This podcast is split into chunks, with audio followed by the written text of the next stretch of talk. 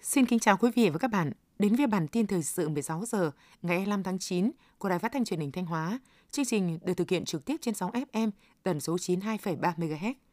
Với mục tiêu phân đấu tổng diện tích gieo trồng vụ đông năm 2023-2024 đạt 47.000 ha trở lên. Đến nay nhìn chung, các địa phương đang tích cực gieo trồng cây vụ đông sớm ngay sau khi thu hoạch xong vụ mùa. Đến nay tổng diện tích vụ đông đã gieo trồng hơn 10.000 ha. Một số huyện đã gieo trồng diện tích khá như Yên Định, Thọ Xuân, Thiệu Hóa, Hậu Lộc, Nông Cống, Triệu Sơn, Nga Sơn. Để thực hiện thắng lợi sản xuất vụ đông năm 2023-2024, các địa phương cần để xây dựng kế hoạch phân giao cụ thể cho từng xã thị trấn về diện tích và cơ cấu các cây trồng chủ lực, đồng thời tập trung mở rộng các đối tượng cây trồng như ngô ớt, khoai tây chế biến, lạc, cà chua, bí xanh, ngô ngọt, ngô làm thức ăn tươi xanh cho gia súc, dưa các loại, rau màu có giá trị hàng hóa cao. Nhằm tiếp tục củng cố và tăng cường mối quan hệ hữu nghị truyền thống hợp tác, hai huyện đã ký kết thỏa thuận hợp tác giai đoạn 2022-2025. Trên cơ sở ký kết, huyện Quan Sơn hỗ trợ huyện Viêng Say 3.600 kg lúa giống, 32.000 kg phân bón cho 255 hộ dân tại 12 bản. Bên cạnh đó, huyện Quan Sơn đã thành lập tổ chuyên gia, tổ chức 80 lượt cán bộ kỹ thuật sang hỗ trợ, hướng dẫn khoa học kỹ thuật ngâm ủ mạ, cấy và chăm sóc cây lúa – đồng thời liên tục nắm bắt tình hình phát triển của cây lúa và diễn biến tình hình sâu bệnh để kịp thời phát hiện sớm, có biện pháp xử lý khắc phục. Được sự hướng dẫn tận tình của cán bộ kỹ thuật huyện Quan Sơn, cây lúa sinh trưởng tốt cho năng suất 5,5 tấn một hecta. Xác định xuất khẩu lao động là một trong những giải pháp quan trọng giải quyết việc làm, tăng thu nhập cho người dân – vì vậy, từ khi thị trường xuất khẩu lao động mở cửa trở lại, cùng với việc đẩy mạnh tuyên truyền để người dân nắm được thông tin, huyện Quảng Sương đã lựa chọn giới thiệu doanh nghiệp tham gia xuất khẩu lao động có uy tín để giới thiệu về các xã. Bằng cách làm này, năm 2022, số lao động đi làm việc có thời hạn ở nước ngoài trên địa bàn huyện là 615 lao động, vượt 365 lao động và 9 tháng năm 2023, số lao động đã xuất cảnh là 618 lao động. Nguồn ngoại tệ mà người lao động gửi về cho gia đình dao động từ 20 đến 50 triệu đồng một tháng, không chỉ giúp cho kinh tế gia đình trở nên khá giả mà còn góp phần phát triển kinh tế xã hội và xây dựng nông thôn mới của địa phương. Sau các vòng thi ở cấp xã, thị trấn và vòng thi cụm, huyện Nông Cống đã lựa chọn được 4 đội xuất sắc tham gia hội thi cán bộ hội viên làm khuyến học giỏi năm 2023 cấp huyện.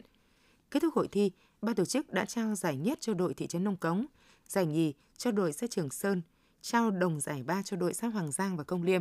đồng thời lựa chọn đội thị trấn Nông Cống là lực lượng nòng cốt tham gia hội thi cấp tỉnh trong thời gian tới. Hội thi đã góp phần tuyên truyền, nâng cao nhận thức cho nhân dân về vai trò và tầm quan trọng của việc học tập thường xuyên, học tập suốt đời, xây dựng xã hội học tập.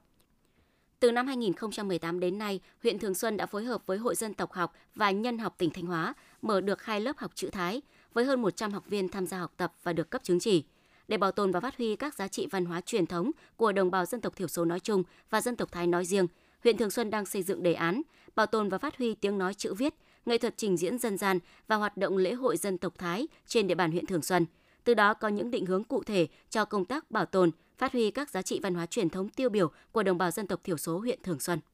Từ đầu năm 2023 đến nay, các cơ quan chức năng huyện Thường Xuân, tỉnh Thanh Hóa đã phát hiện, bóc gỡ và xử lý gần 50 tài khoản trang, nhóm mạng xã hội đăng tải thông tin, video clip xấu, độc, có nội dung sai sự thật, góp phần làm sạch thông tin trên Internet. 9 tháng năm 2023, toàn huyện đã chia sẻ hơn 1.000 tin bài phóng sự trên báo chí, kịp thời cung cấp những thông tin chính thống khách quan, chính xác cho người dân, đồng thời đăng tải hơn 3.000 bình luận, đấu tranh trực diện với những luận điệu xuyên tạc, thổi phồng sự thật, gây chia rẽ mất đoàn kết trên mạng xã hội. Qua đó, góp phần ổn định tư tưởng, củng cố niềm tin của nhân dân trên địa bàn huyện đối với Đảng và Nhà nước. Tiếp theo là phần tin trong nước. Thủ tướng Phạm Minh Chính và đoàn đại biểu cấp cao Việt Nam đang có chuyến công du đến Brazil. Gặp gỡ đại diện cộng đồng người Việt tại đây, Thủ tướng khẳng định cộng đồng người Việt ở nước ngoài dù lớn dù nhỏ đều được Đảng và Nhà nước ta hết sức quan tâm. Hiện cộng đồng người Việt trên thế giới có khoảng 6 triệu người, trong đó có khoảng 10% là trí thức, còn lại hoạt động trong nhiều lĩnh vực khác nhau. Cộng đồng người Việt Nam tại Brazil nói riêng và trên 130 quốc gia trên thế giới nói chung đều ổn định cuộc sống, hòa nhập tốt vào xã hội sở tại, đóng góp tích cực vào xã hội sở tại cũng như mối quan hệ hữu nghị giữa hai nước. Đại diện của Tổ chức Hợp tác và Phát triển Kinh tế OECD dự báo tăng trưởng kinh tế Việt Nam trong năm nay gặp khó khăn và sẽ phục hồi tốt hơn vào năm 2024. Theo đó, OECD dự báo tăng trưởng kinh tế Việt Nam trong năm nay gặp khó khăn nên hạ xuống 4,9% năm 2023 và 5,9% vào năm 2024.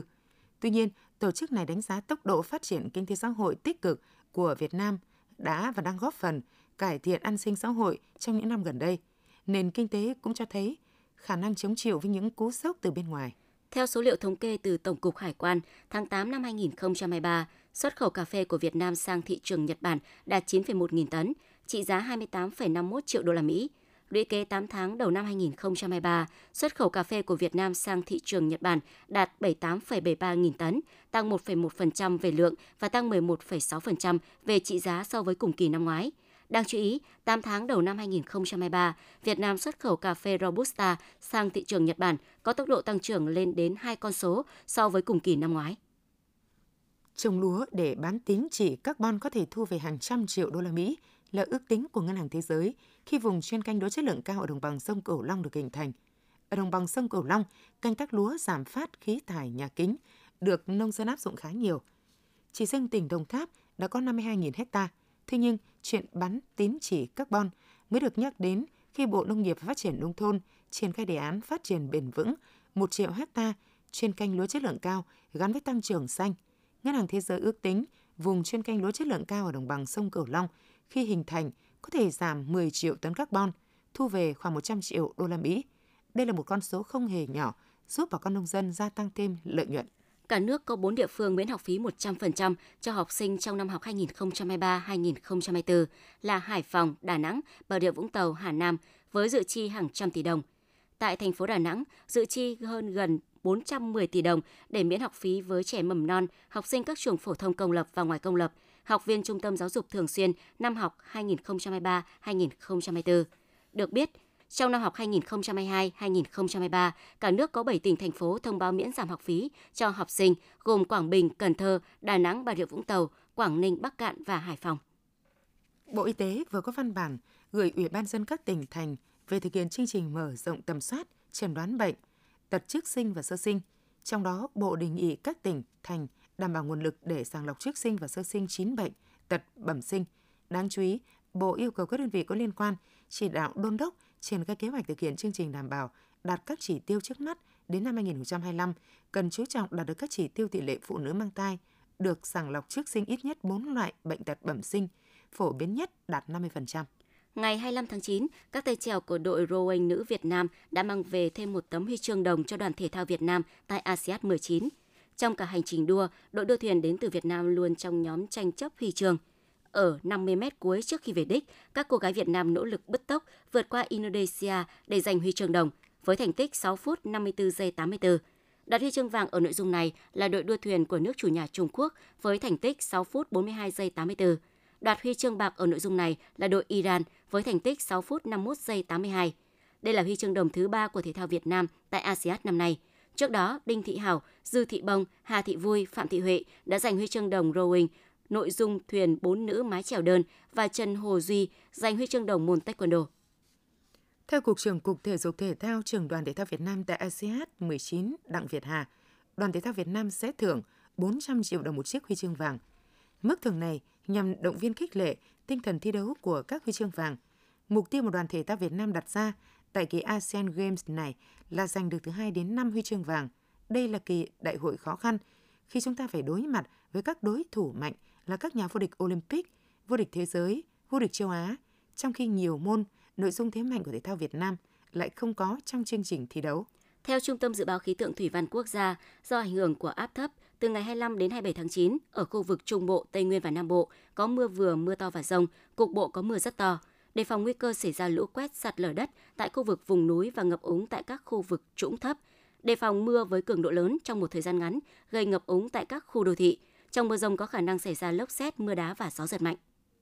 Theo thông tin Đài khí tượng Thủy văn Thanh Hóa, đêm 25 và ngày 26 tháng 9, trên vùng biển Thanh Hóa có gió cấp 5, có lúc cấp 6, biển động. Theo đó, vùng biển ven bờ có gió cấp 5, có lúc cấp 6, biển động, sóng biển cao từ 0,5 đến 1,5 mét. Vùng biển ngoài khơi, gió mạnh cấp 6, giật cấp 7, 8, biển động, sóng biển cao từ 1,5 đến 2,5 mét. toàn bộ tàu thuyền và các hoạt động khác tại các vùng biển trên đều có nguy cơ cao chịu tác động của gió mạnh và sóng lớn. Thông tin vừa rồi cũng đã khép lại chương trình thời sự của Đài Phát thanh và Truyền hình Thanh Hóa. Xin kính chào và hẹn gặp lại quý vị và các bạn trong những chương trình sau.